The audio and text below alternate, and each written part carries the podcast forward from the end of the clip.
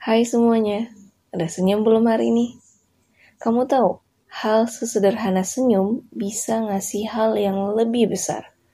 Mungkin itu udah sering kamu dengar. Nah, catatan pinggir mau ngebahas singkat aja soal ibadah yang paling mudah dilakukan ini. Senyum.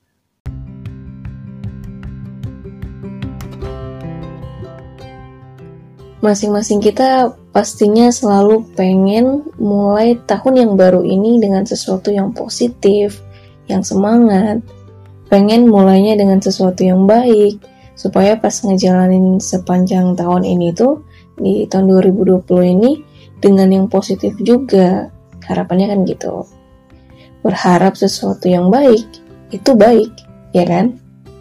Nah, kita semua tahu juga nih, ada satu hal yang baik, tapi juga simple banget, sangat sederhana, yaitu senyum. Dan di sini aku mau bahas sedikit aja soal senyum sebagai pembuka di awal 2020 ini di podcast Catatan Pinggir. Mau curhat dulu nih dikit. Di akhir tahun kemarin, di Hamin 2 tahun baru, dan pas di awal tahun baru banget kemarin, tanggal 1, itu sekitar tiga apa dua harian lebih, aku lagi sariawan parah. Mulut bagian dalam yang sisi kanan kiri itu yang yang bagian pipi bagian dalam itu tuh ada sariawan yang gede-gede dan perihnya bukan main. Ada di beberapa titik di dalam itu dan semua itu gede. Dan senyum itu jadi hal yang paling gak bisa aku lakuin setelah nguap. Lebih susah nguap soalnya.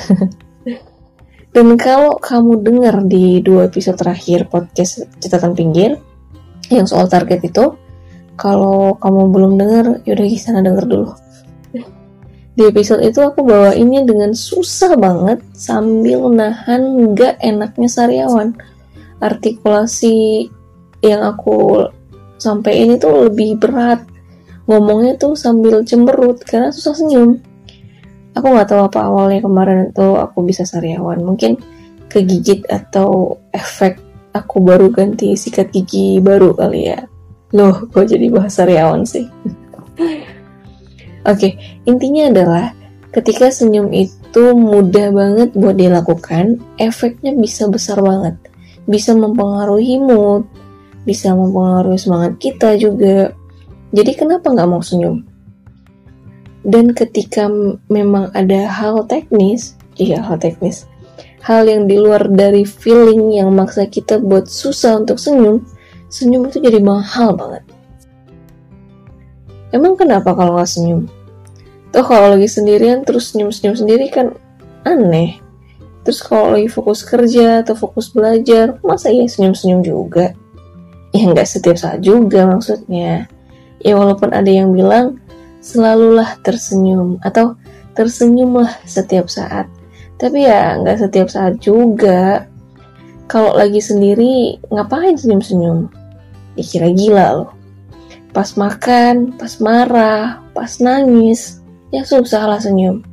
Atau habis lakuin kesalahan yang seharusnya kalau kita bikin salah tuh kalau kita tahu salah pasti ada perasaan nyesel, pasti pengen minta maaf. Jadi nggak pas lah buat sambil senyum. Nah kalau menurutku waktu yang pas buat senyum itu pas ketemu atau sekedar papasan ke orang sambil ucap salam gitu, assalamualaikum atau hai pagi gitu. Dan pasti orang itu bisa senyum balik ke kita ya kecuali emang tuh orang songong aja sih. Pernah dengar kan kalau senyum itu bisa menular? Ekspresi wajah yang senyum itu memberikan kesan hangat dan nyaman ketika dilihat. Jadi ketika ngerasa nyaman dan feel good, kita juga jadi ikut senyum walaupun senyumnya mungkin ya nggak ikhlas. nah, senyum itu bisa mempengaruhi kerja otak loh. Pusat saraf yang mengatur emosi dan rasa senang atau bahagia itu secara alami diaktifin oleh otak pas kita senyum. Pas senyum ada namanya neuropeptida yang dilepasin pas otot-otot di sekitar mulut dan wajah yang berkontraksi pas senyum.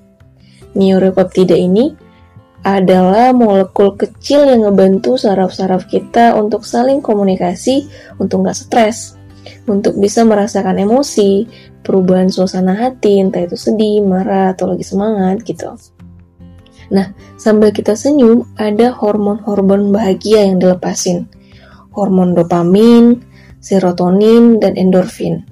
Hormon-hormon ini bikin kita rileks dan nyaman karena detak jantung jadi lebih rendah dan otomatis juga tekanan darah juga turun. Kalau kita rileks, nyaman, dan seneng, kita bisa cegah diri sendiri dan dari stres atau depresi atau bad mood. Makanya ada baiknya selain pas ketemu atau papasan sama orang terus kita senyum, pas setelah bangun tidur juga perlu senyum. Karena ya itu tadi, saraf-saraf dan hormon-hormon yang bikin mood moodnya jadi enak itu jadi aktif. Pas banget untuk ngebantu buat memulai kegiatan kita sepanjang hari nanti. Nah salah satu alasanku buat bahas senyum juga tuh karena itu tadi. Aku lagi berusaha buat terapin untuk senyum setelah bangun tidur jadi pas setelah beberapa saat melek terus senyum gitu pelan senyum enjoy aja senyum relax aja gitu selain dua ini kamu juga pasti tahu lah, paham lah kapan-kapan waktu yang pas buat kamu senyum. Ada lagi nih, aku kalau lagi ngomong atau ngobrol terus senyum, itu juga berpengaruh banget sama aku.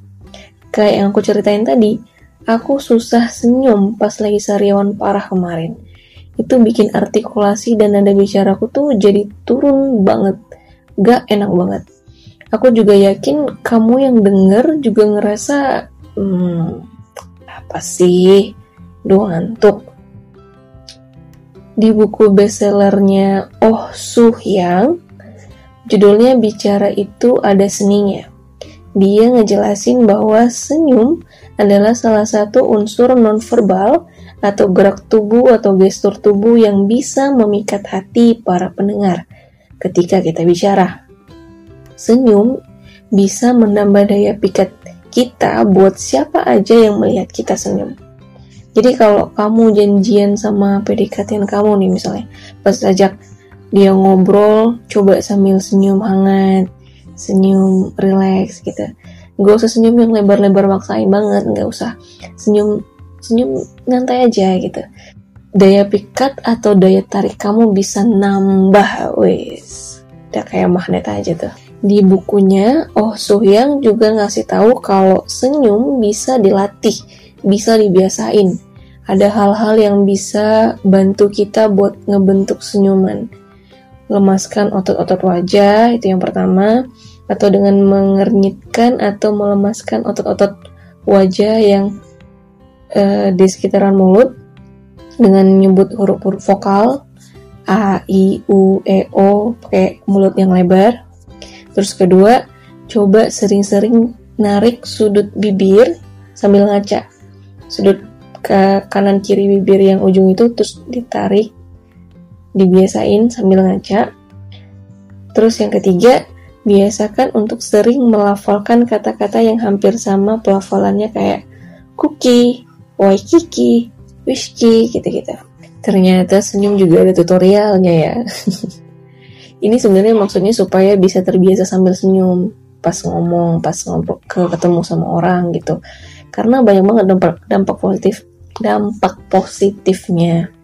Di buku itu juga dijelasin kalau kita bisa bicara dengan baik, dengan meningkatkan kualitas bicara kita, kita bicara sambil senyum, itu bisa naikin kualitas kita ketika bicara. Hmm. Selain soal senyum, ada banyak juga hal lain yang dibahas di buku ini soal seni berbicara.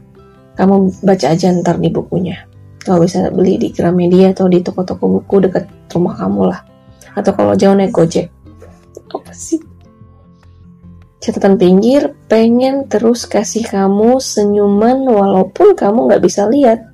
Tapi bisa kamu rasain di setiap cerita yang aku bagiin, di setiap kata yang aku ucapin, dan yang kamu dengar. Ting.